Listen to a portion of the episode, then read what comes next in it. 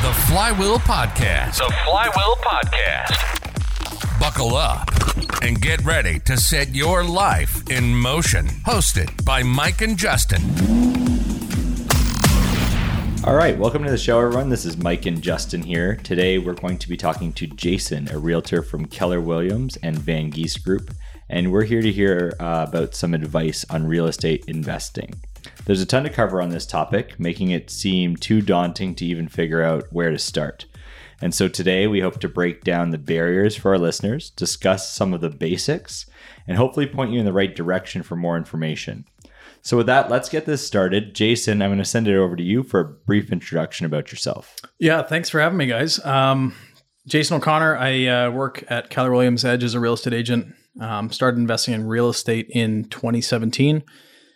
And more recently, the newest venture is construction. So I got into a, uh, a business with uh, a partner, Evolution Construction Management. It's kind of tailored towards um, investor specific renovations. So yeah, just working on that now and uh, just uh, just enjoying it. So Awesome. Well, welcome. Um, let's get started with Jason. What made you develop a passion for real estate? Like, re- really take the box and got you going on that?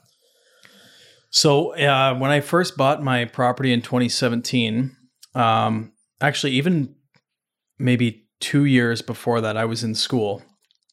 Uh, I was in a finance class, and I was looking around. Everybody was kind of, you know, aggressively typing notes when the prof was speaking.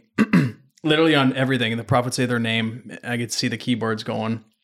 I was actually on Point2 Homes looking at properties because I wanted to be a, a real estate investor. And through that two year process from 2015 to 2017, it was kind of uh, shiny object syndrome. Everything was looking good to me. I was like, I don't want to be in school, so I'm going to start this business.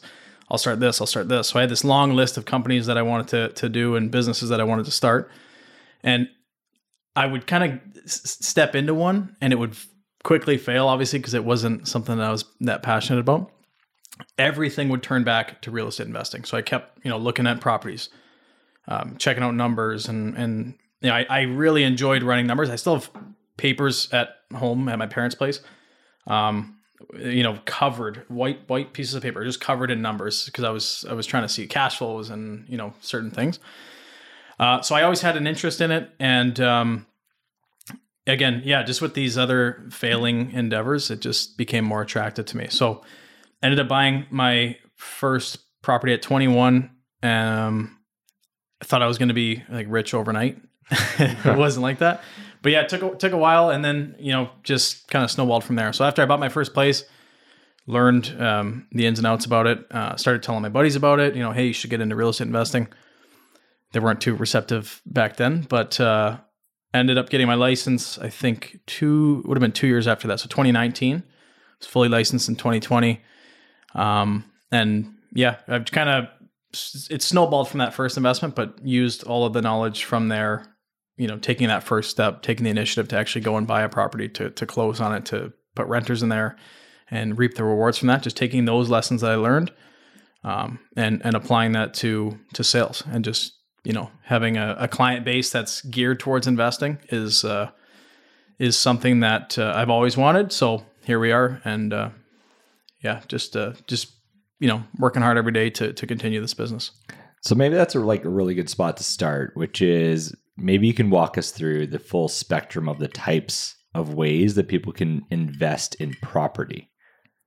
Yeah, I mean, we get um, calls all the time for whether it's uh, short-term rentals, long-term rentals. You can buy land, you can build, you can you know buy, like I said, buy land and and develop it, or or you know kind of get a an approval for a, a development and sell it that way. Conversions, just your typical buy a renovated property and hold it. Um, all are good in their own right. I think it just depends on your temperament as an investor.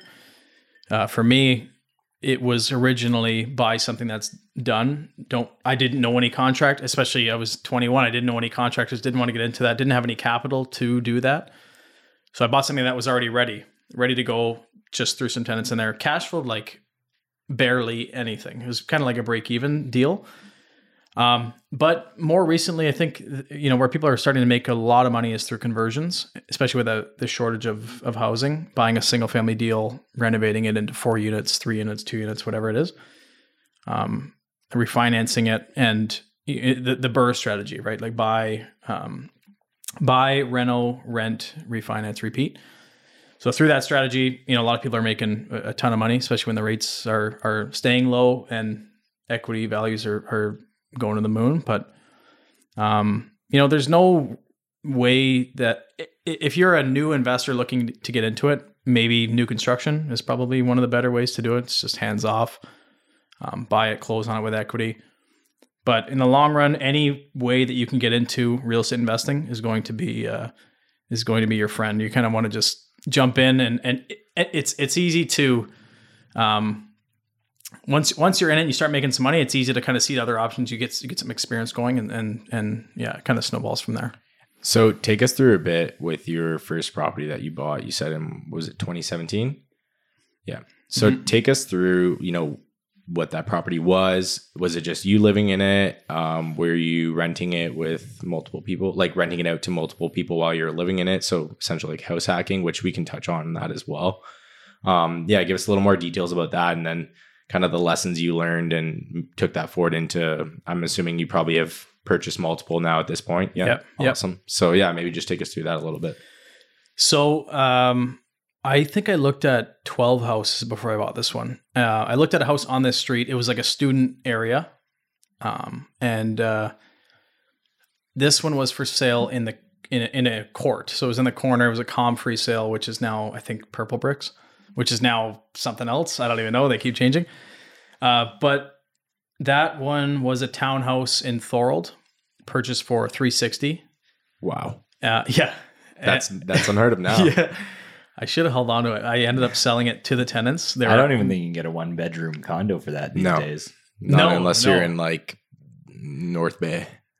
If that, I don't yeah. know. Yeah, the average price like over whatever six hundred thousand there, but um, uh, yeah, it was turnkey. There's nothing to do. There maybe a couple cosmetic things, but put a. Uh, I had awesome tenants. Like they were the best, and they they moved in. They like I said, it just kind of broke even, so it wasn't a killer investment in terms of cash flow. Yeah, you're just paying down the equity. Yeah. So it was strictly an equity investment. And I ended up selling it just before COVID because I thought, you know, this Ugh. has all the makers of a recession. Big mistake. Sold it for, I think, 452 to the tenants, which again, like like they were amazing. So good for them mm. and good for them now. Yeah, cheers. Yeah, yeah. It's probably worth like it, it worked out good for everyone though. Yeah. Yeah, I can't complain because that investment moved into another investment, which moved into, you know, I've purchased a little over four and a half million dollars worth of real estate in the last uh probably two years. Nice. So yeah. And where did you stumble across these tenants? Like were they just people you met at wherever you were in that area, like school or something like that? Or uh they were um actually the real estate agent that I used to buy, he found them. So okay. he, it, like within 24 hours of it going on the MLS, they were in there. Yeah, because this is before you were a licensed agent. Yes. Yeah. Mm-hmm. yeah. And uh, yeah, it's funny because you know I had a I, because I was, I was in school, I had my um, my dad had to co-sign on it. So when you know, like I said, I thought when I bought this thing, oh man, I'm I'm going to be you know, this is it. This is I'm retiring. so then uh, the roof ended up leaking, and a, a, bunch of issues happened, and I wasn't ready for that. So thank God, you know, my dad was able to to to help me out there. Um, he charged me eight percent interest on the money that he loaned me, which is good lesson, hilarious. good life yeah. lesson. Oh yeah. So, um, but yeah, again, uh, no regrets with that one. Of course, it, it didn't cash flow, but again, it, you know, if you have the knowledge and once you start to to gain some experience with it, you can just take that money and recycle it into a couple other deals. So, so maybe that's a good next area to dive into, which is where that's where you began, and so now you've got some more experience. You've talked to more people. Where do most people begin, or where do you recommend most people begin? And I guess in the same vein is if people are starting to look into that, what are some things they need to be thinking about to decide what is the right kind of approach for them to start with? Because even before you mentioned like new builds, you bought a single family home to start that was pretty much move in ready. And so, where do most people begin? What are some of the questions they need to be asking themselves as they go through this process? That's a good question. Um, so I'll say it. I'll say it this way: If I could do it over again, if I didn't have anything, if I was just starting, I would start with a partnership. I would start with somebody who knows what they're doing. Um, depending on where you are, if you're if you're making a lot of active income, uh, you know every year you're making good money, you can jump into a deal that um, two other people might be. Oh, that's a risky deal. You're doing a single family to fourplex conversion. Oh, that's you know seems like a bigger job, but you have that that cash to support that. So partnerships, you know, some people, oh, I want to hold the, I want all the control. It, it it's kind of irrelevant because they allow you to go a lot further with your money. So I'd be looking at getting into a partnership with somebody who knows what they're doing. Um, again, new construction is always, not always, but in the last, you know, 10, 15 years has been fantastic. But if we're looking at it now, uh, I just read this morning they might do a, a full percentage rate hike. So if you're buying at today's values with today's interest rates, you know, who knows if you close in 2025, are the rates going to be 4%? Like, are they going to be four and a half? Are they going to be three? Nobody knows. It's speculative. Yeah. Uh, so getting into a deal, I, I think with a partner who has, you know, kind of created a process for themselves that, you know, they know what to do. They, they know, okay, if I go into this, this neighborhood, I can convert this property. Conversions for sure. That's, that's where you're going to make the most, uh, the most money and in the quickest period of time. You'll be able to put all your money into this investment, have it converted, rent it out, refinance it, get it all back within, let's say, six months. And now you're holding this cash flowing asset. And three units are always going to be better than one, right? And especially with condo fees, they can also hurt your cash flow a bit. Uh, not knocking new construction. It's always it's it's a way to get into the market, but um, if I could start it over, and if I could give advice to somebody who is going to start, it's get into a deal that uh, um, that doesn't, you know, kind of get rid of your your um cash reserves. You Yeah. want to kind of be able to, to recycle it back into your account as soon as you can. So one thing I'm I'm also thinking here is you kind of give the perspective of someone who's like purely just in it for the investment side of it. What if this person is looking for an investment but also to personally live in the property?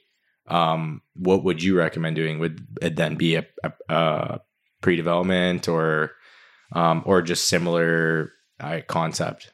So if they're looking to get in it and live in it, and also like, have a- it, like let's say Yeah. a first time home buyer, because in essence, like any real estate property you're buying should be an investment, unless you, I, I don't know, is it even possible to buy properties that go down in value like Yeah. these days? Doesn't like you know, like you know it. what I mean? Like I feel like that's got to be. I'm sure you could find it, but Yeah, but it's pretty hard to do, right? So, in essence, like any real estate property is an investment. So, for someone who's a first time home buyer, because I'm sure like there's going to be uh, listeners out here. I know my, me myself uh, would be one. So, let's just take this as advice for myself.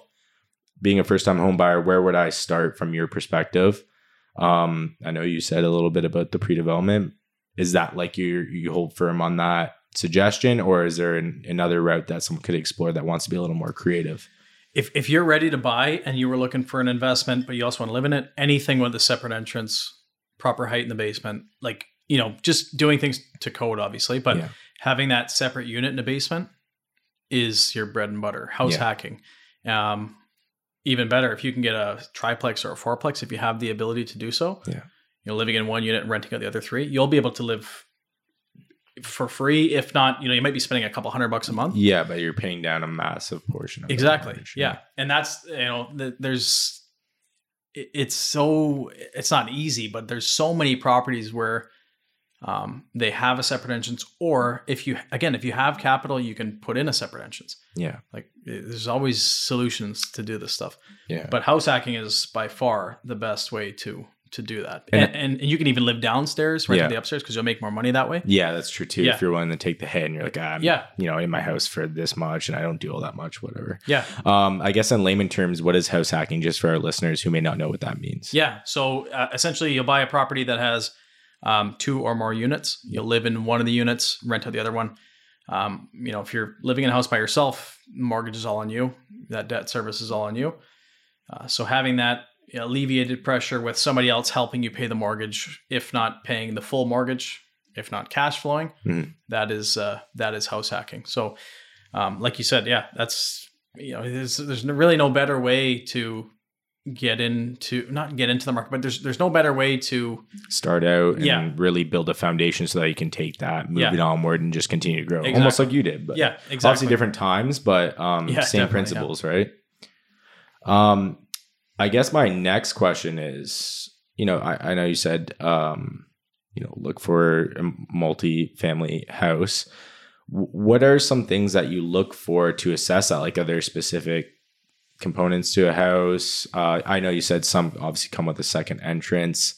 Um, what would be some of the requirements that you look for in a house? Because I'm I'm sure unless I'm wrong, I feel like most houses could be converted, or unless I'm thinking wrong here. Yeah, yeah. Um, uh, first one is zoning. Uh, of course, if the zoning is, I mean, you can always apply for a, um, a variance, a zoning change. Um, depends on the city. I mean, Hamilton is going to be a lot harder than Niagara region, Welland, for example. Why is that?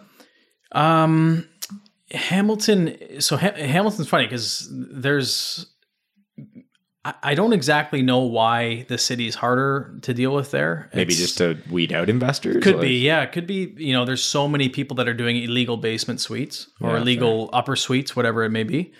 So they're cracking down on that. They're saying, well, you know, this basement is six feet uh, to Yeah. the height. It, it's there's no egress window. There's no, you know, no proper fire escape. So Yeah. So there are so there's quite a decent amount of requirements in terms of code to sure. make it like legally yeah, rentable for Yeah. multi multi-family. yeah. People are people say, oh, you read a listing, you're like, it's an in-law suite. It's an in-law suite downstairs. It's like you you have to duck, and I'm tiny, and I have to Yeah. Like ducking when I walk downstairs. Like this is not It's legal. not livable. When you're No. five foot something and having to get through the doors, it's a problem. yeah. Yeah, it's not. It's not. uh It's not right. And you know, that's when I first started in, investing. I was just looking at affordability from Yeah. just a, a pure affordability standpoint. I need something that's under this price, mm, and and buy it. And I need the numbers to kind of make sense. But if I'm losing money, it's okay.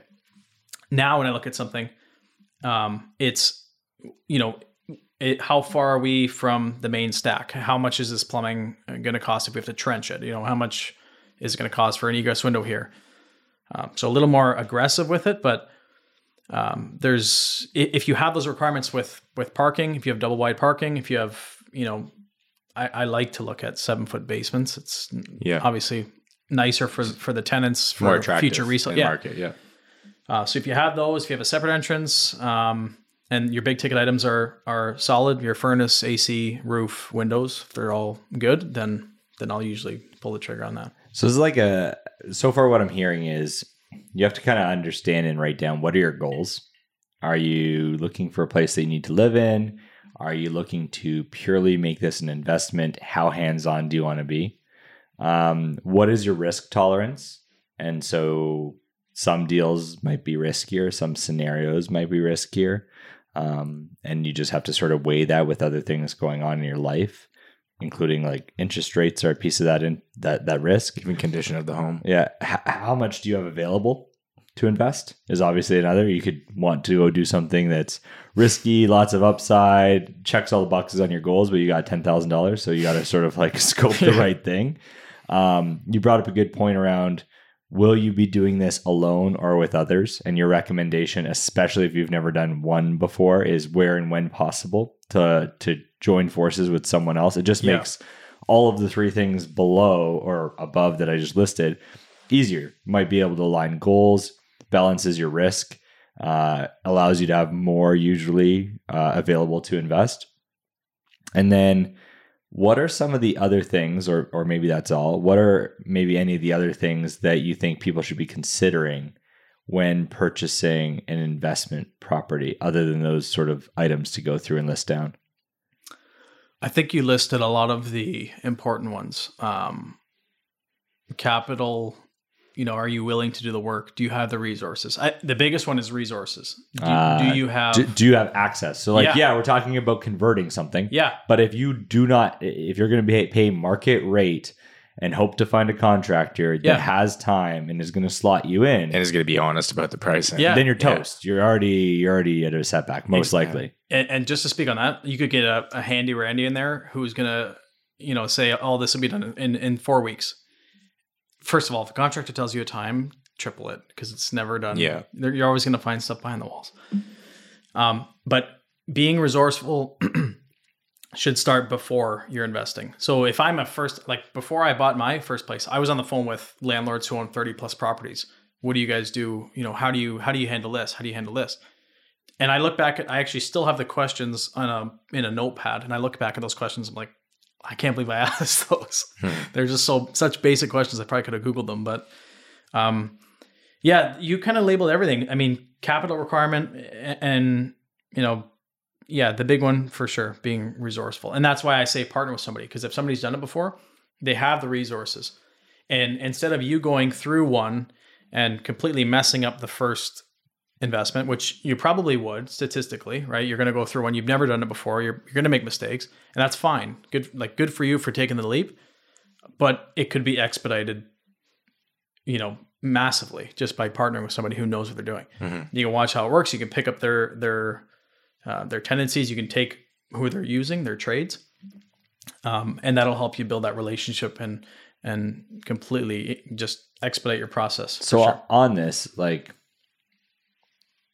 regardless which option you take, I don't know what the cheapest would be.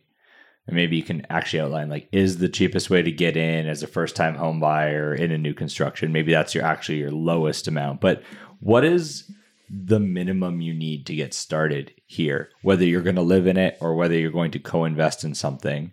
Most people are probably like, I have ten thousand saved up. I have fifty thousand. I had to have one hundred. Like people, what what is the clip to get started in the lowest denominator? Whether it's partnering on something or whether that's buying a pre-construction. Like what is the minimum people probably need to sort of get get in and kind of live up to where where their dreams and aspirations are? If you're buying new construction, I think the the biggest thing that is uh, uh, you know the biggest attraction about new construction is the deposit structure because you can put down five percent now, five percent in ninety days, five percent one year from now, five percent on closing. You have a lot of time to save up. Whereas if you are buying, um, you know, a duplex, you're gonna need you'll need twenty down for sure. If you're buying a single family house that you're gonna live in, you can get away with five. So it de- depends on your goals. If you need somewhere to live, or if you want somewhere to live, if that's your goal, you need a house. Five percent down is obviously, or ten percent, whatever it may be. I'd like to advise people to try and avoid avoid the CMHC fee, but if that's your way in, then so be it. Uh, but new construction is the most ideal deposit structure. So if that's again, if that's your only way in, then then so be it. But um, yeah, there's there's a couple options. You can also get into, like I said, being resourceful. If you have uh, you know family a family member that's had a house they bought in '97 and they've got a ton of equity, and you want to bring them in on a deal, and you know how to structure it, you know how to um, if you can create an Excel sheet and kind of pitch them on something and say, hey, if you borrow three hundred thousand dollars on your home equity line of credit, let's buy this deal you know here's here are the numbers on it. And that's I, I- like we'll get into this in a second i'm sure but working Yeah. with a realtor who knows what they're doing. I i know for one if, I, if a client came to me and said hey can you put together a spreadsheet? I want to i want to help uh you know i want to pitch my my uncle on why he should take out a home equity line and we should buy this deal on uh you know bonita drive. I'll be like yeah let's do it. Let's for sure. I'll put together a, a spreadsheet. We'll go bring it to him. I'll say hey this is what you could do. He'll he'll loan the money you run the project and and I'll find the deal. So I'll bring in the deal.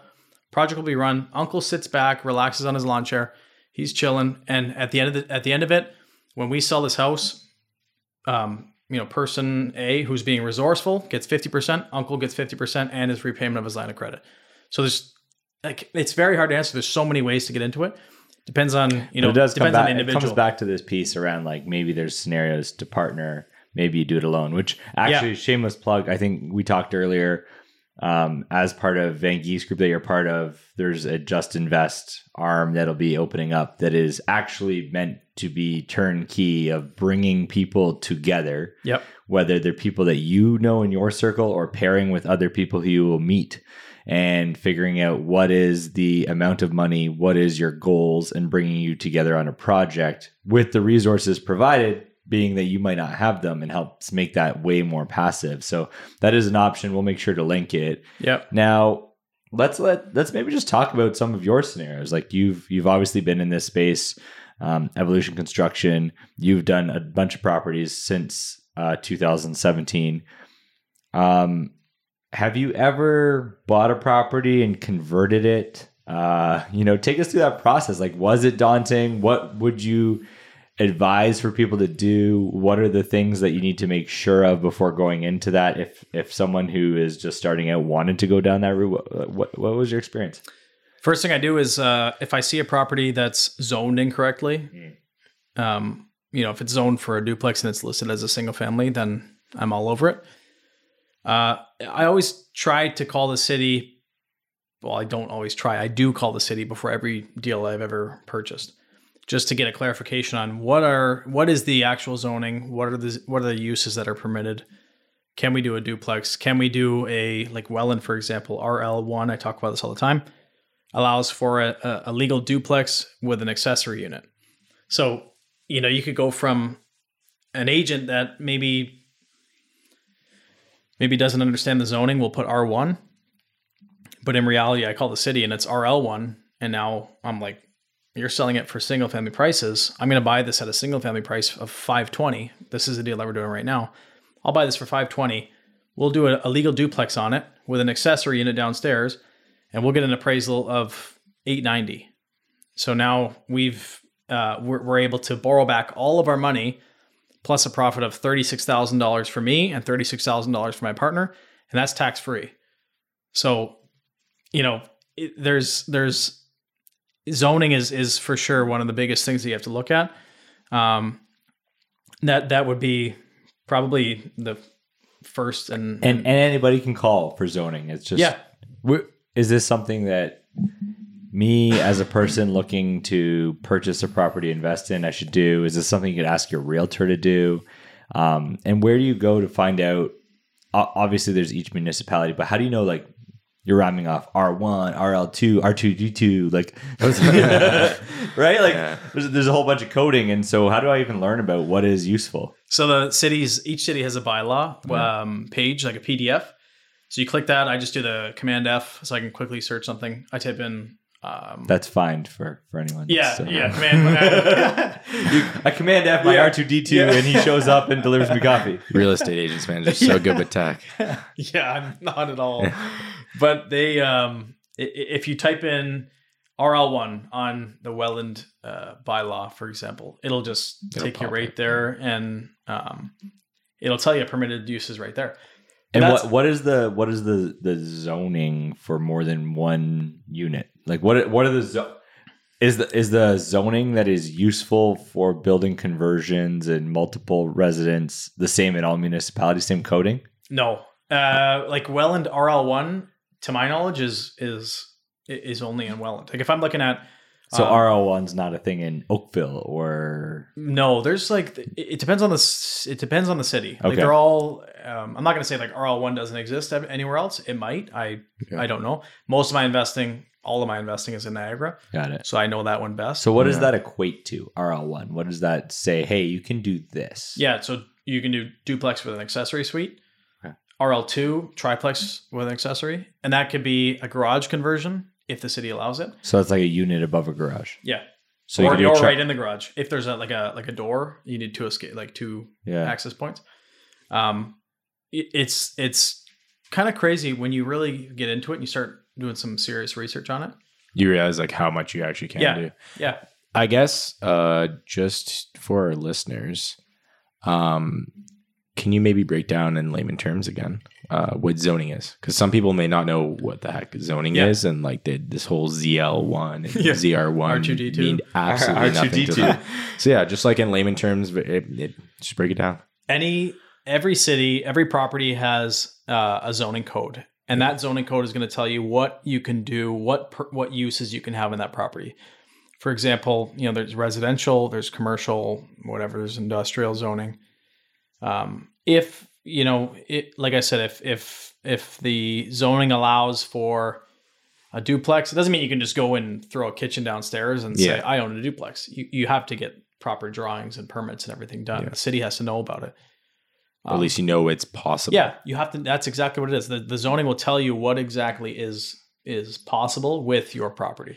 And a lot of times, like I said, realtors, um, not to knock on realtors, you know, but like realtors will will uh, zone a, a property in prop uh, like the, the, they'll put something that's R one, for example, and it's R one C, it's R C, it's Yeah, R like M. they, they didn't do enough research on the property. They're Yeah, selling, and if they're not looking at it with that lens, I think that's part of it, Exactly. right? They're like they're looking at it a lens where I'm selling the property and the person's going to use it as is. Yeah. They're not thinking always about these nuances. And so your point is if you are looking at it under that lens, make sure that you do secondary diligence on what's there because there could be some gems. I talked to a realtor who bought a property in St. Catharines, and she said, uh, you know, she was just asking me questions, and you know, I said, oh, well, you could do this, you could do that, and she says, well, what do you mean I could do this? I said, well, your property's zoned for a duplex. She says, no, no, no, it's single family. I said, I'm looking at it right now on um, on the uh, the zoning uh, bylaw site. I was like, you can you can do a duplex. She didn't know, so she bought this house. Like, good for her because Yeah, she got huge- she probably got a good deal. Yeah, Yeah. and and she didn't know what the zoning was. So, uh, uh, like, if anybody's if you're going to buy a property, you you should probably look up what the zoning is before you buy it. it we're like just understand that so is this something that me personally if i see a listing on mls um if i were to go on mls where would i go to find this zoning framework right? Like where would i go to find some sort of code? Is there like a proprietary code for each property which you then put into the municipalities page and it'll be like this property here's the zoning code. So uh, on every MLS sheet, there's a zoning section, oh okay. And some agents just put residential. They don't put the actual the actual code. code So from there, I'll see what city it's in. If it's if it's um, you know Niagara Falls, I'm calling the city of Niagara Falls zoning department. I'm saying, hey, just confirming the zoning on this. What are the permitted uses? and you'll just tell them the address. Yeah, they'll have that on record. Exactly. Okay, And, cool. and from there, they'll tell you what it is. You know, if they reference the bylaw, then sure, I'll go look at the bylaw and just double check everything. Do they put you on hold for 15 minutes? Yeah, sometimes you have to wait for a month for an answer, but Are you serious? you know what? It's funny because Wow. if I'm trying to get a hold of them, I just call, call, call, call, call, and the more you call them, you you build up a A rapport with Yes, exactly. whoever is on Yeah. the other line. You you know you know Jim, Stacy, and Yep. and uh, Kyla are the, Yep. the regulars. Some great names. yeah, whoever. We're all about diversity right? on this So- podcast. But um, okay, no that that's interesting. I think uh, like I this whole zoning, I understood what it like zoning is, but this whole ZL2 talk definitely haven't heard this. Sounds like a car model to me. But no, that's that's super helpful. Um, that's really good to consider. Do we want to maybe because the personal question that I've always wondered is when you think about so we've talked about uh I, I actually want to like circle back to the beginning and almost check through Yeah. each Yeah. land. How does purchasing land work and how do you make money on land? You pretty much have to sit on it for a while. Yeah. right? So a lot of guys will buy it straight up cash. Yeah. Yeah. Um, some people will buy land with a construction loan, so they'll have to build in a certain period of time. Okay. Um, I have some contacts who have purchased land, like I said earlier. And like 5% down, 20% down actually doesn't work on land, right? No, it's very different than just buying a, a, a normal property. But I have contacts that have purchased land and they'll go to the city, they'll apply for, um, you know, townhouses or a, a sub subdivision, for example, and they'll get it all mapped out, and then they'll say, you know, hey, hey we bought this as, you know, uh, whatever this zoning, and they've converted the zoning, ch- so they've they've changed the zoning, and now this this land that they paid a million bucks for is now worth ten million dollars. Wow. So there's a lot of opportunity there. It it takes a lot more capital, Mm. a lot more And patience, Time probably. Time, yeah. Especially i- i- whatever And you city needed you're half dealing a with. million bucks because you can't do any less than Yeah. land is what no less than 50% down right Yeah, like you can't Yeah. mortgage a land for 10% down. No, no, yeah, it's like all. Um, it's it's it's the only way. Why is that? I just like they just didn't so that people can't just be buying stupid amounts of Yeah. land and I really mean, people couldn't buy it anyway. It's it's expensive, Yeah. especially like like look at look at land in Burlington. Look at Well, this is where I have an interesting scenario for you guys. Um, and this is where I have a question too. Initially, I'll just ask this. Is it possible to buy an acre of land and and this may be a silly question, and only half an acre is buildable? Like you can build on only half an Yes. acre of it. Yeah, right. yeah for Do sure. you know that going into the purchase? Like, or could you if you got like pre-approval from the city or something like that? You could, yeah. So, for example, if you're buying a a, a lot that's um, Win uh, Windecker, John's John had a listing on Okay. Windecker. It was uh, ten acres, Mhm. and I had a couple of people ask me, "Hey, can you can you build on the back side of the lot?" And I said, "Well, I'm not sure. Let me call the city." Called the city. They said, "Hey, call the conservation authority." Call the con- conservation authority. They said, "There's a there's a watershed that runs along the back side of the lot. You can't build past I forget the exact uh, portion of the lot, but you can't build anything back there. You can't put anything there at all.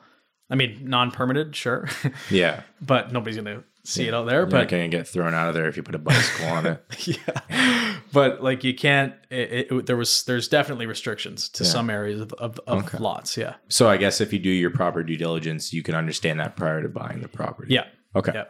So, Um, so land is land is a long.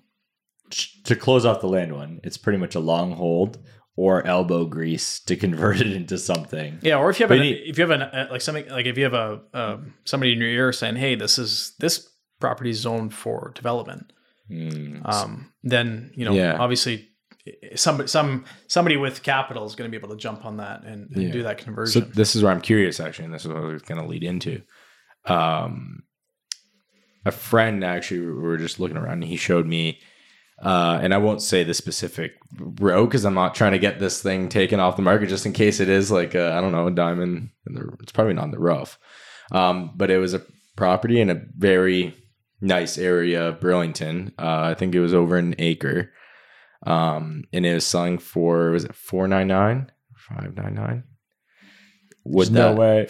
no, yeah, like this. So that's where I wonder maybe like half, like more than half of that. it's isn't- got a gas pipeline right through the yeah, no, the, but that's what I want. Like, and I'm telling you, like, if uh, after this podcast, I'm not trying to reveal the secrets and kind of sue my friend in case he does want to pursue it. Um, yeah, like it, it seemed mind blowing to me the area that I was in and the cost that it was. So that's where I wonder, like, I didn't read the fine details, but maybe it's like, yeah, maybe only like a quarter of that's actually like you can build a nice 500 square foot shack on it, and that's about it, and you have a ton of backyard. yeah, it could be exactly that. Yeah. Um, and a lot of times, you know, people look at yeah, land, Niagara on the Lake, for example, has a lot of agricultural land. Um, where, uh, to my knowledge, I think you can only have a a, pro- a house and a, a barn or a garage. So it's it's you know it's not you can't develop it. So Yeah. the value is And, obviously and not gonna be sometimes there's land that you can buy that is protected land where you can buy the land, but you actually can't do anything with it. Yeah, Nothing at all. You Nope, can just go, flex. Can't. you have four acres. yeah, Yeah, yeah. You, you can flex. You have four acres, and you go there with a tent and your car, and that's about Yeah. it. Could ha- you could put a motorhome on it? No. Up north, there's a lot of that up north. Yeah. Sturgeon Falls, Nothing like, permanent, I guess. A lot of stuff up there where you can't build on it. So then the next is um, a single family home, which you can buy to live in. Obviously, that's what most most people do. Yeah. Uh, or you can buy it and rent it out. I think in the area we live in, you're probably not getting into many scenarios where you're cash flow positive on that scenario.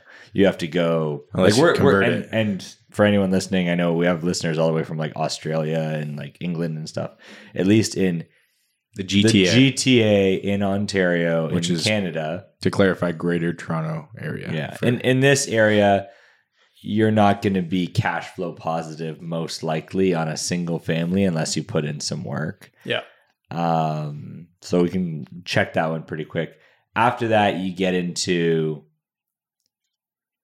could you take a single family and use it as a short term rental? So, single family, long term rental might not be cash flow positive. Is single family but short term rental? Can you can we talk about short term rentals for a bit? How does that work? And short term rental, like let's clarify that it's also not just like Airbnb three nights. It's like sometimes people rent for like two, Like a three month, months, yeah. and there's like a Yeah. premium on that, right? yeah. Yeah, depending on the area. Um, you know, I know Niagara Falls hotspot. People are going to go downtown. Crystal Beach was an Airbnb hotspot, still is for people people who own them. What's happening there now, and actually in St. Catharines, North St. Catharines, near Port Dalhousie, they're cracking down on Airbnbs. Really? How so? Uh, so Crystal Beach, for example, you can't. You know, let's say I'm a I'm a seller and I'm selling my property um, for 700k, and I'm I'm running a profitable Airbnb, seventy five thousand dollars revenue per year. I can't sell that as an Airbnb right now because Crystal Beach says, pause, no more Airbnb. We're not we're not issuing any more licenses. So you're either grandfathered in. Yep. But the next owner doesn't exactly. It doesn't transfer on closing, so the new buyer can't get it. And again, they they've only allowed a certain amount of licenses to be issued. Up until right now, yeah, you can't get anything else. So the city's gonna have a meeting. They'll talk about it, and they're bringing in.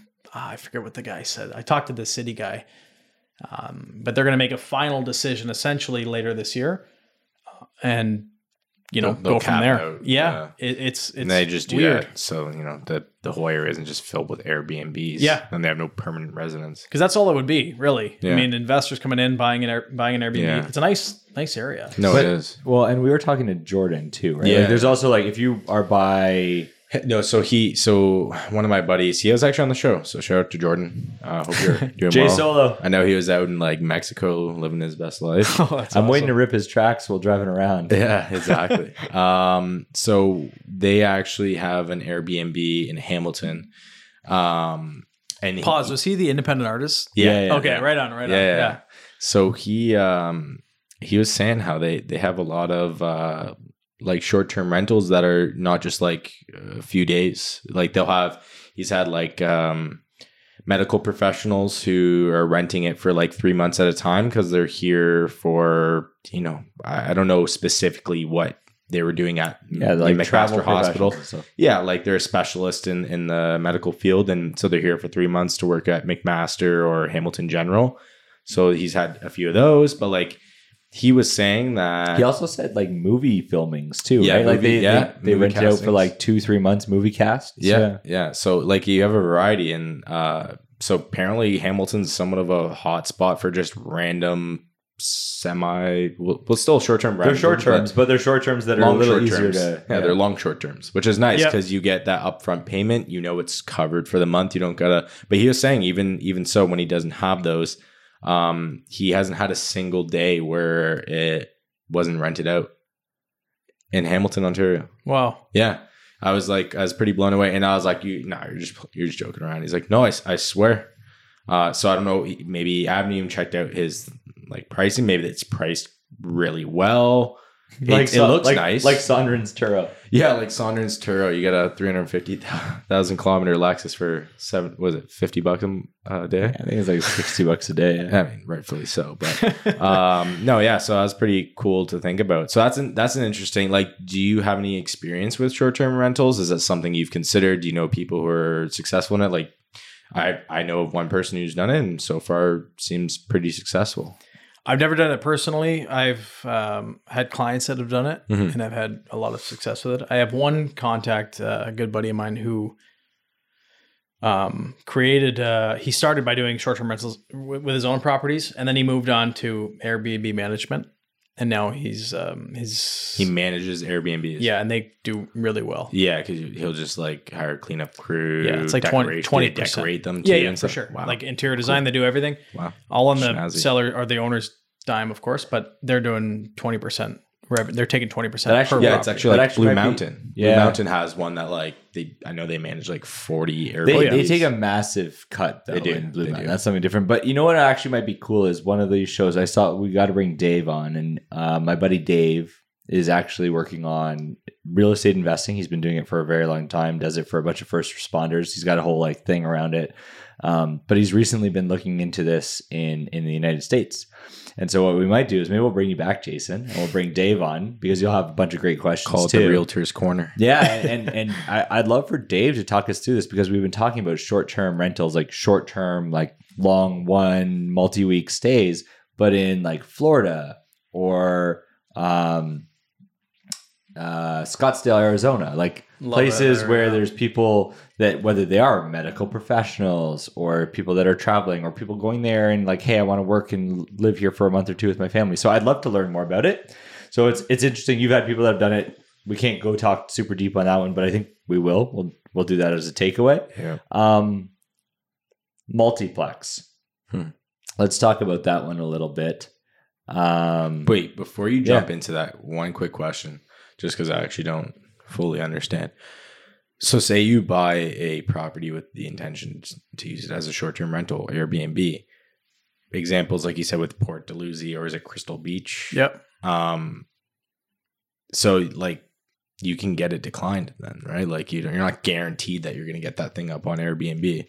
So I guess uh, at that point, it's just like, what do you do? A quick pivot and just try and actually rent it out, list it on Craigslist or something. I don't know. Probably, yeah. like, like, like, you know, long term rental.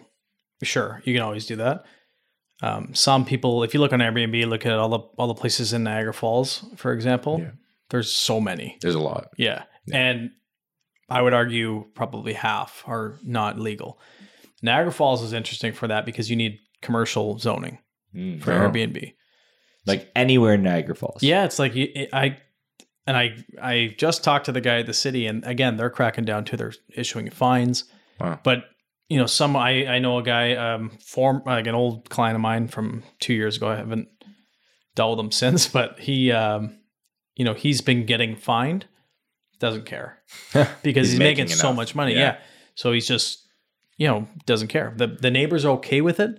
Hmm. But again, if you and if you got bad neighbors, good luck. But Yeah. you know, it's becoming increasingly in, increasingly difficult there. Especially there, there's a couple of new developments going on in the falls. But um, you know, look at cottage country.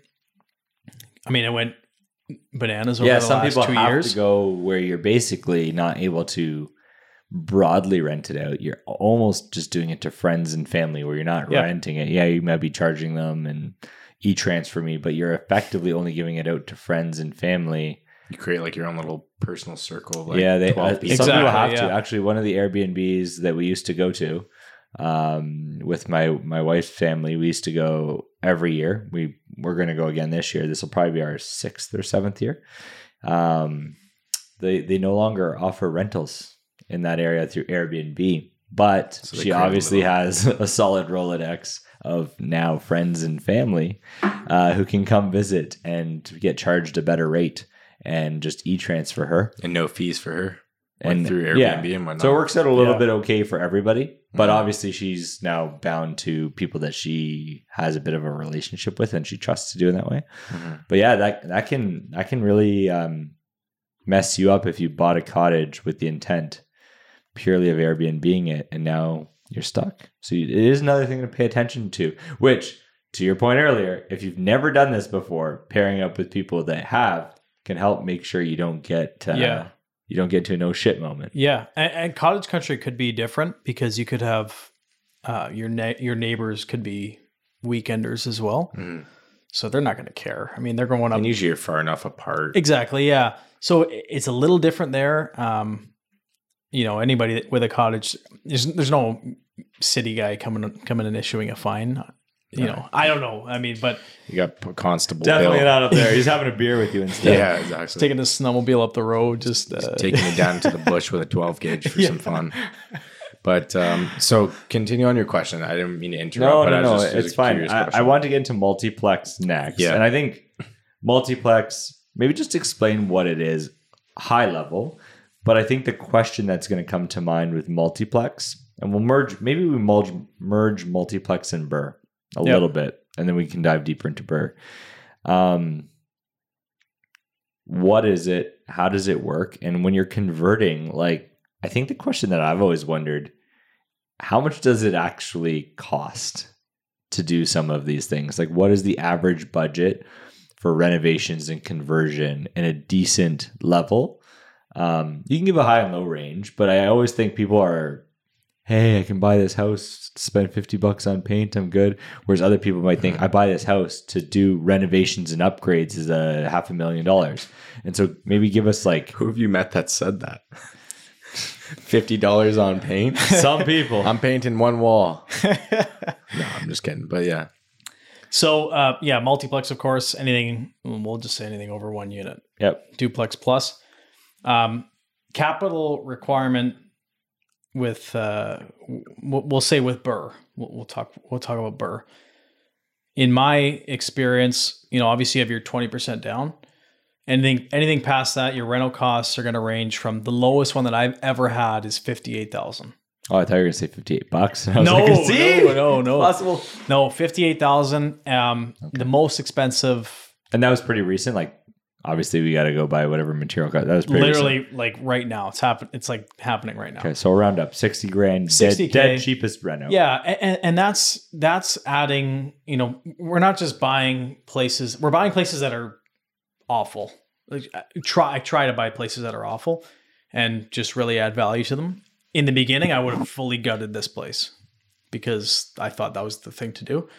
As you start to get more experience, you're like, well, it doesn't need to be gutted. We can still get away with, you know, adding new light fixtures, new floor, baseboard paint, kitchen, uh, just making it look really presentable for the tenant, really presentable for any potential buyer in the future. I'm not going to do a, you know, 30k reno and then have to do another 70k reno before I sell it five years down the road.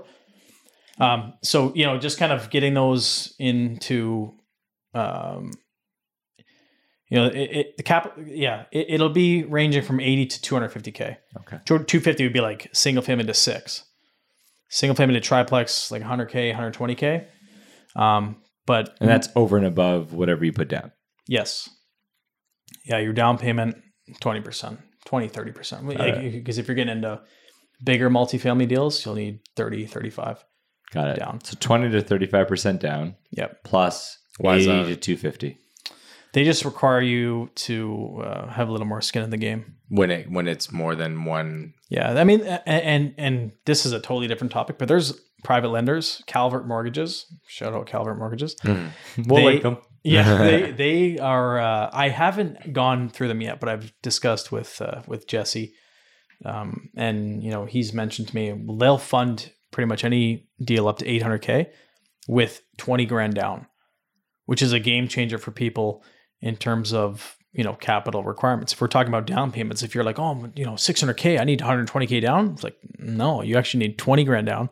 Interest rate's pretty high, Yeah, I was gonna say like, what's the interest rate? 15.9 percent, Okay, but but if you have cash flow positive, Yes, and and and you're only to have it until you refinance. So you know this rental that we're doing right now in Niagara Falls is to take us 30 days. Mhm. It's a 30 day renovation, and that's guys, we're, we're buzzing like we're flying.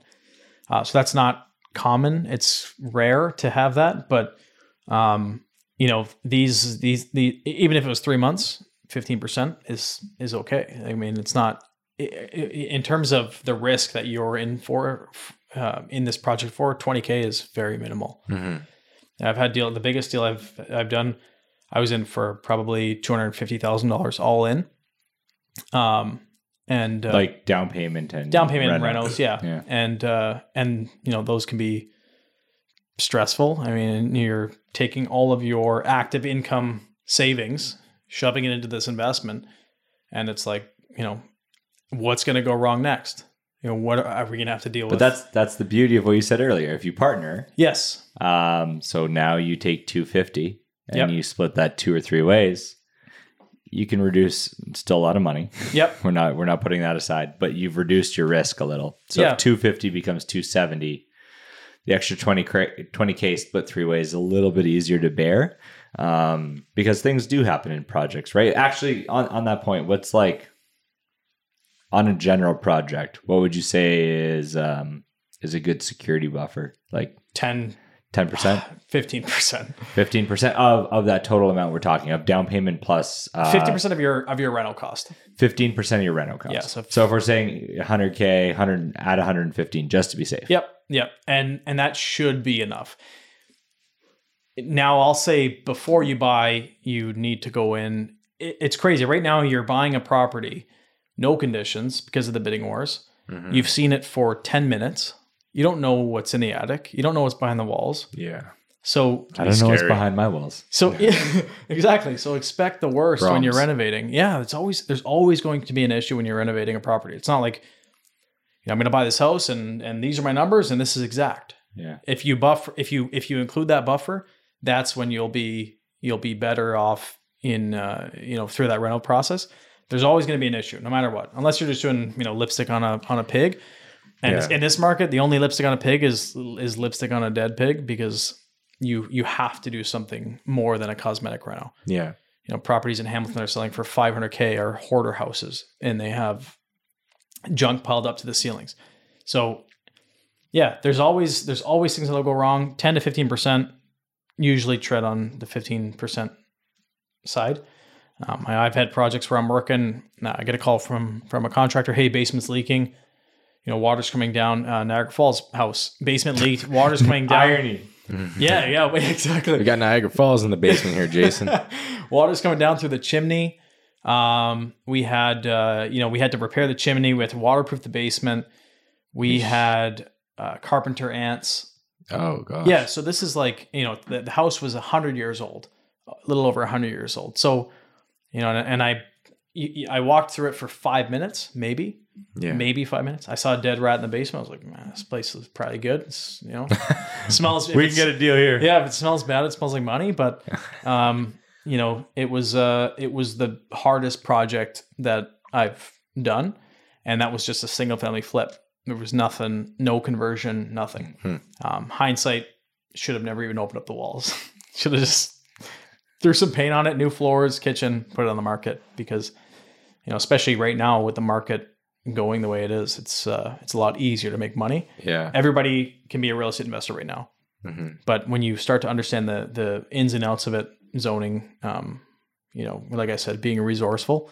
Once you have those resources in place, it makes it a lot easier. So coming back to that, how does someone find a great deal, or can you even find great deals anymore? Like, how do you do that? Yeah. How do you go about and don't obviously spill all your secrets and you know take yourself out of business here, but give Yeah. us some good fundamentals that you use when you're searching. It, it's a numbers game essentially. So you know, if I'm looking at the MLS, I look every single day for properties. Um, I will scour through. The second I see something, I'll save it and I'll book a showing. So let's say you know if I'm doing five showings a week, I'm putting in two offers a week. You know, if I get one of those, great. If not, which right now it's it's very difficult It's because yeah, getting you, outbid. yeah, you want to buy the property at a certain price. I want to buy it for this price. I need to put this much into it. Yeah, like And- you have your calculated Exactly. offer where it's it's a beneficial purchase for you. Yeah. So I need to know these are my numbers. This is what I want to make on the deal. This is what I'll offer. Uh, and it's very difficult right now because of bidding wars. So, Mm-hmm. um, you know, finding deals off market is is ideal. best, yeah. yeah. it's harder because it's you- hard. It's hard to convince a seller that you're going to pay them 500 when the streets they know their neighbor sold for 650. Yeah. You know, they're probably not that receptive to it, but Yeah. um, but it's worth a shot. You always have to just you know, for me again, it's it's a numbers game. Yeah. Put in offers, offers, offers, offers, offers. Eventually, you'll get one, yeah. and then that's the one that uh, that'll make you some money. um, off market properties is that just a matter of you know knowing a, a listing agent and having that conversation with them before they put it up on Yeah, public Yeah. literally, that's probably the internal best way. connections, Yeah, yeah. if you're on social, like I mean, every realtor's on social. They love Yeah. their social media. oh yeah Um, but Tons if I see, shots. yeah, actually, funny. I saw a property on um, online in Welland for uh, two forty nine three weeks ago, Hmm. and I called my buddy. I said, two forty Two forty nine. Called my buddy. I said, "Hey, this is on the street." So I own two properties on the street. I called my buddy. I said, "Hey, let's put an offer in on this house." He says, uh, "Yeah, I'm in. Let's go." I said, "All right, it's four eighty nine. Probably sell for four eighty nine. I call the agent. I say, "Don't list this. Don't put this on market. I'm going to come in and bring an offer. I'll send it to you within the hour." Oh, we already sold it. I said, "Oh, what'd you sell it for?" Three ninety five. oh So, like right there, prime example of something that if you jumped in three ninety five, this place is worth seven fifty all day long. really Yeah.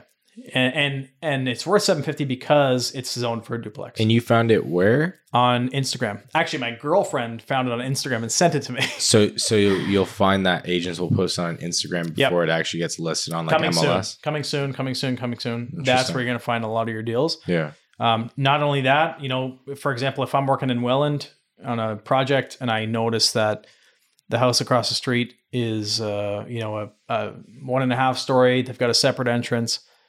Um, you know, that's somewhere I'll, I'll go over and knock on the door. Hey, you guys willing to sell? I'll pay 600 because, you know, when you're doing deals on one street, and this is something that maybe for me specifically, I'm just kind of talking about, but if I have two properties on one street and I've had them both refinanced at, you know, 800 and 750, I know that if I offer this this guy across the street 600 and I put 75k into it, I'm still in a good position. I know exactly. You know I- the street, you know exactly. the area. I, I have the same appraiser. It's the same. It's the same rental, and I'm picking properties that are very similar. You're So slowly I bringing like- up that street value. Yeah, I like one and a half it's stories. templated, right? Exactly. I like one and a half stories. I like um, bungalows, separate entrance. Everybody loves those brick bungalows. Those are the most ideal, the the the highest um, uh, selling product, if you will. But once you understand that, holy, you know, my place is worth eight hundred, and I just had it refinanced, then that's that's your in. You're like, oh, this. If you buy anything in, in a half kilometer radius, then then you can call your appraiser back and pretty much get the same value. Yeah. How, how do you maybe talk to us about how you analyze these properties quickly? Like you've obviously got experience. Um, I assume if you're going to get into real estate investing, doing it yourself might be really bullish. You might want to work with an agent, not even an agent, but also an agent that has done real estate investing or helped in this because there's some aspect of the everything you've talked through, right? The numbers, the zoning. How do you analyze a property quickly for ROI? So, you know, first thing is uh, comparables. And, and, you know, because you're looking at the same areas, for me, if I'm looking in Niagara specifically, you know, I, I can see that a property is worth, um, you know, if it's a, again, I'll say brick bungalow. If it's a brick bungalow, number one thing I'm looking at is is comps, resale, recent resales, 30 days, 60 days. Um, if uh, if I know the area very well, I'll jump quickly but I'll jump quick, quickly at the price that I have to get it at. And that's why the other day I got outbid by whatever that was 100 and 120,000. 120,000. Yeah. You know, whatever. It happens. It's going to happen. Uh, but analyzing quickly is is comps. I mean, if you're not an agent, you don't have access to the MLS, it's going to be a lot harder for you. Mm. So um, the only other way, I, I would just yeah, I wouldn't even I wouldn't even do it without a realtor. I would always use a realtor. And I shouldn't say this, but if I'm an investor and I wasn't a realtor, I would have multiple agents on the go. Just like absolutely just Yeah. working for you. And I'll say this because I'm an investor first. Then I started in real estate because I started investing. Mhm. Um, I can't shouldn't say this, but I'm gonna say. But if I'm an investor, I'm like, hey, agent one, agent two, agent three. I need a property under. I still do this as an agent. I have agents uh, in Windsor that send me real- listings. London, St. Thomas, they're all sending me listings. Um, You're just making people hungry for your business. exactly, and and buyer agents work for free Mhm. they don't get paid from you as a buyer. So, you know, get as many listings across your plate as you can. And if they're off market, perfect. Yeah. Going back to that, I I'm curious as to like what is the benefit in a realtor selling to you? So you come to me before I listed on MLS. And why why wouldn't they hold it and listen on MLS probably knowing that they're gonna have a bidding war? You know what I mean? Like what what's the incentive there to say, you know, Jason offer you offer me four hundred eighty thousand done deal. Whereas I list on MLS and a month later I could turn around and actually sell for five seventy. You may So, be yeah. able to. No, but you know, I guess is that that if statement that makes them just like ah, I just want the cash now, a quick done deal. Like, is that what it is, or is there some more behind it? I think there's a couple variables to it. So some agents just want the transaction. They're just like I just need to hit numbers this month, and Yeah, straight up. They're transactional. yeah, Get it done. Um, other times the seller, you know, they don't want to go through the process of, of listing. It's just they don't they want don't want the effort. Yeah, they don't want people going through their house all the time and Yeah. you know dealing with uh, whatever, Well, especially you gotta, COVID. you gotta clean it up. Yeah. You gotta stage it. Fair. You gotta be out of it. Like, Yeah. There's work in listing your Oh yeah, yeah, No, look at uh, yeah John's um, recently like forty to, to have forty five showings booked Wow. in forty eight hours. Yeah, I mean, that's annoying. you know who wants In you, you have to get a hotel. Yeah, hotel room. in- Yeah. In Tyandaga. Yeah, and and what do you do if you're at work all day and you have a dog? I mean, it just gets super super annoying. It's it's inconvenient for a lot of people. Um, Is it eh. is it a hundred thousand dollars or okay? Not maybe not, not always the case, but is it a is it a sixty thousand dollar inconvenience though? You think like in some cases? You don't know how much it is, though. I think is the problem. yeah, I, I guess I'm That's- like I'm like speaking in like our current You- market. no, like but you're cur- getting and current market though, like we have to be real. The price point is being set intentionally to drive bidding. yeah, I know. But But not every home under- gets bid up massively over. So every single one of those, but what if you know what you have? You never actually know what you have though. There's always risk. There- like Hmm. the risk might be reduced, but there's always risk. Yeah. I don't know. Like, have you seen any properties in the last six months that have only sold for twenty thousand over asking? Be honest. You know what I mean? Like, and that's what I. That's where I start to ask that question. Okay, but we're also in a specific market. We're talking when we're talking real estate investing, buying off market, working with an agent. We're No, not I know. talking about buying in Oakville, Ontario, where people Well, are hey, I'm underlisting the price. Like, I'm just asking relevant Yeah, questions. yeah. Okay, get heated. You know, it's just like no, it's fair though. You know, no, no, but I just want to make sure as we discuss it, let's make sure it's found- broadly relevant. have you found those off-market deals in this area? Maybe that's a better question. This So area, Mike chills out a bit. Probably not. this area for investing is Terrible. not ideal. Yeah. Because you're going to pay, you know, one point something, two point something, Yeah. and you're going to rent it out. You're, you'll lose money, guaranteed. Yeah, you're not gonna have a cash flow No. positive at that at No. that price. And I think. On, what do you think's the sweet spot for a rental value? Is it is it like seventy five, uh, seven hundred fifty thousand down, or is it like it's a good question. Um, depends on the investment. Du- and the amount? Yeah, yeah, yeah, that's true. Duplex. two two to three units, you can scoop up under 750 in Niagara all Okay. day. Uh, maybe in Hamilton, or maybe conversion opportunities in Hamilton. Mm-hmm. Out here, no chance. Uh, but what you can find out here, if you have the coin, is large commercial deals, um, where you're gonna, you know, car washes or Yeah. or um, Told you.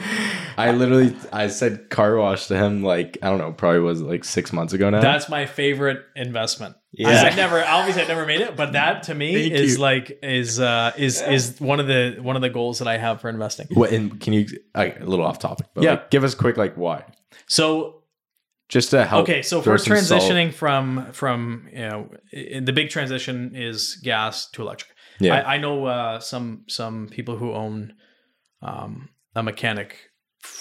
Um, trying to watch what I say franchise. yeah. So they own this franchise. They're they're going through a process right now, transition, where they're like, oh my god, we need to we need to start servicing electric vehicles. Yeah.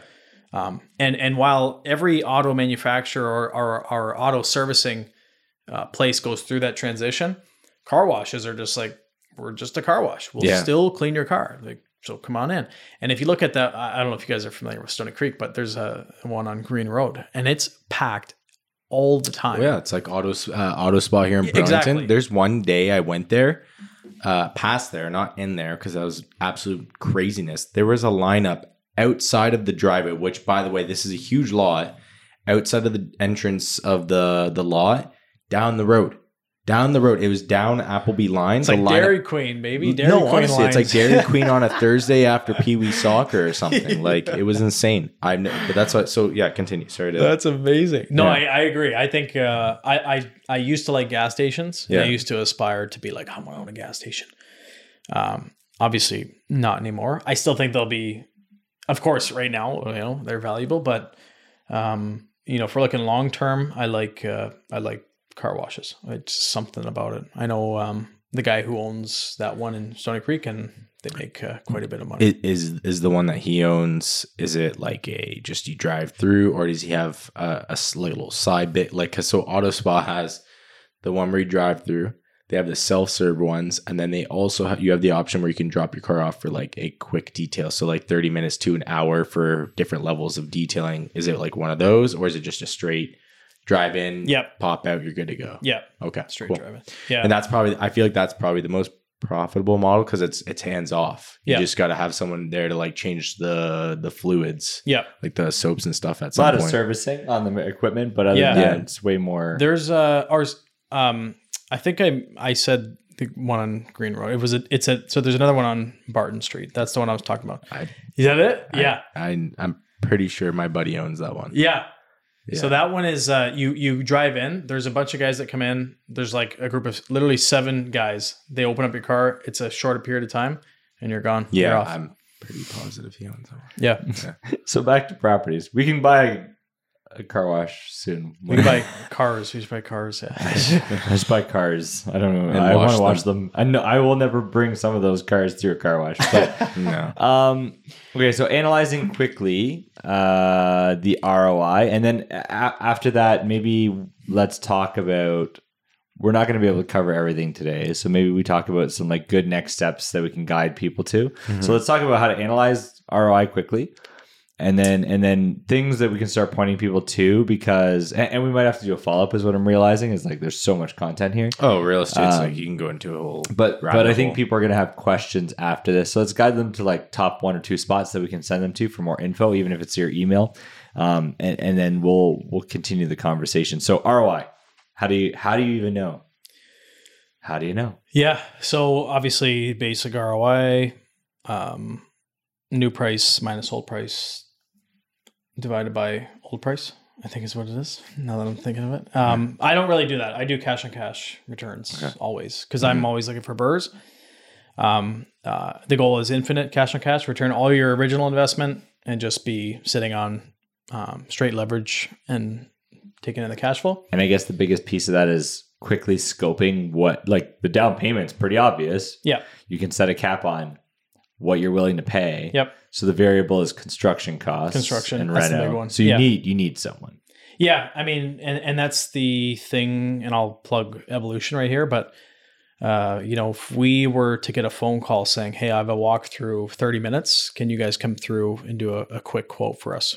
Sure. So our GC Nate, who's awesome, he would go through, uh, do a quick floor plan, measurements, and um, you know, we'd have a quote with you to, to you in forty eight hours, within forty eight hours. and you know, that's that's your biggest one.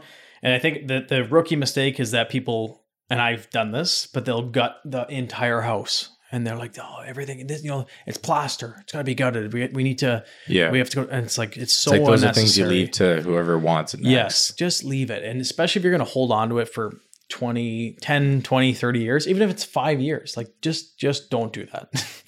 Unless you have, Yeah, it's about being smart and deliberate with the things you actually do. Yeah. And and you know, your money is uh, although I I do believe in giving a a, a tenant a really solid product because they'll respect it more. Yeah. Um, you know, that you'll you'll yield a, a higher rent.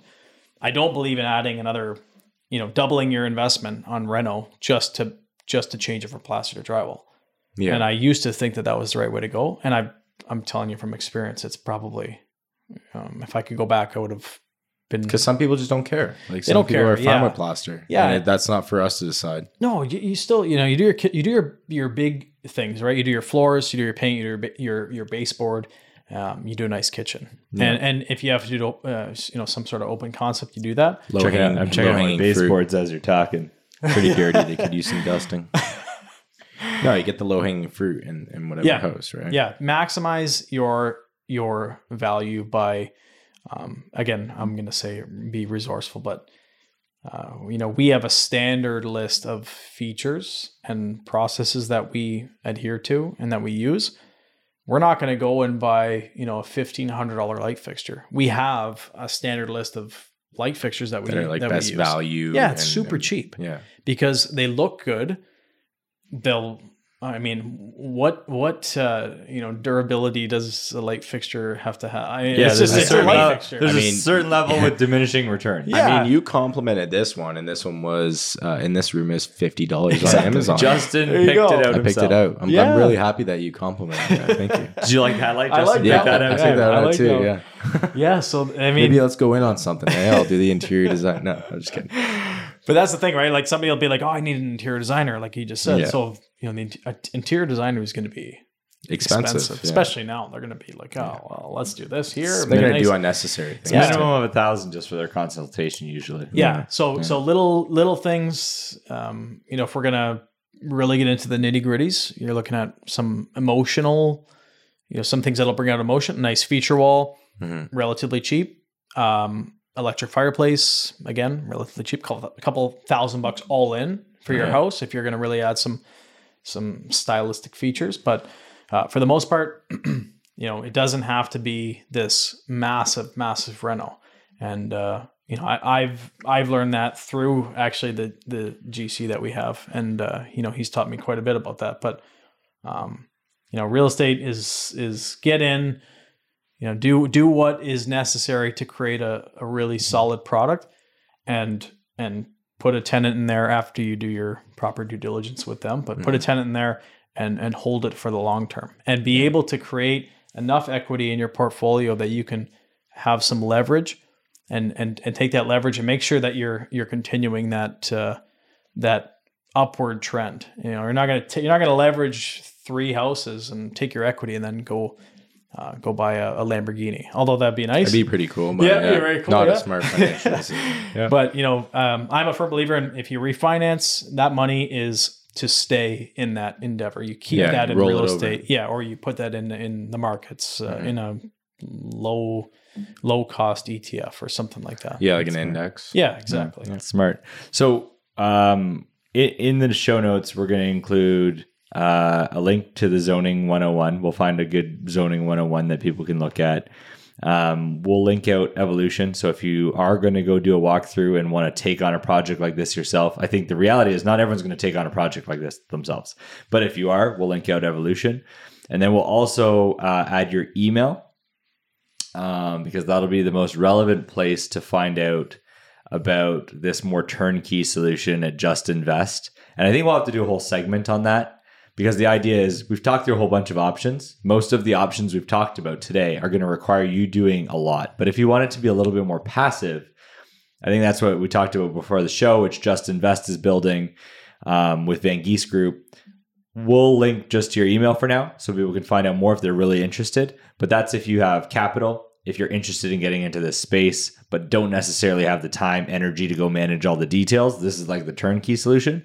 But if not, hopefully all the things we've talked about today have opened you up, whether you like maybe you want to look into some land, maybe you're going to house hack, maybe you're going to grab your first new pre-construction, maybe you will go do a reno flip or conversion or BRRRR yourself and and we'll have the details for you to connect with those people. And then if not if you want something more passive um, because you've got capital but you don't have time which is the case for many people then then we will um, dive into that too and maybe in that episode we can talk about um, actually you know what we'll do and I, I watched a video that you you had done around leveraging your existing home uh, the equity in your existing home for real estate investing. So we'll link that video actually here as well, because I think it's a good primer for the next dialogue. And we'll have the next dialogue in a couple couple months to make sure that it's hot off the press. Um, so thank you for coming through today, Jason. I think we learned a ton. I still so many questions. I think we would probably talk about this for like five hours. I'm Oh, not, I'm not even near bored. Easily. I, if I had coffee, we'd be going to like two in the morning. Yeah. Any anything you want to add, Justin, and then Jason? Uh, anything you want to add to close us out on things like top things people should take away? Well, I'll leave it to you, and then I'll I'll say my bit. But Yeah, I think uh, you know, first and foremost, obviously, thanks for having me. Um, you know, anybody who's looking to invest in real estate, you know, I'd be willing to jump on a Zoom call, a phone call, email thread, whatever it is, whatever you know is your best method of contact. Um, and, and everybody's goals for real estate investing will be different. You know, you might want one property, you might want ten properties, you might want to retire with fifty properties. Doesn't matter, whatever it may be. I, I'm open to a conversation.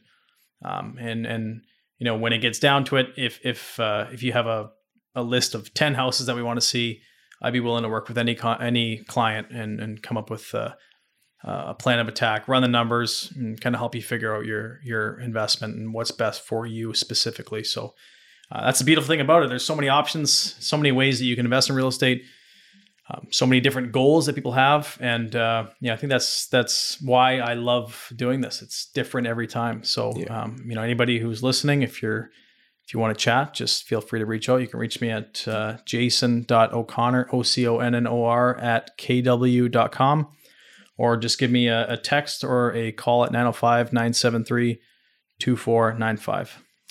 Jason's uh, nickname is also also Mister Approachable.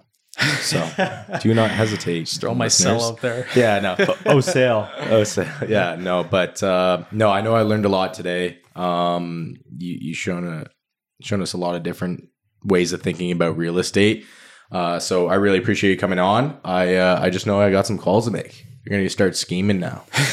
so uh, I think we'll leave it at that. Thank you so much for everyone to for turn for tuning into the, this uh, episode, and uh, have a great day or night, depending on when you listen to this. Thanks, guys. See ya. You've been listening to the Flywheel Podcast. To the Flywheel Podcast. Hosted by Mike and Justin. Tune in for regular episodes and show notes at theflywheel.ca.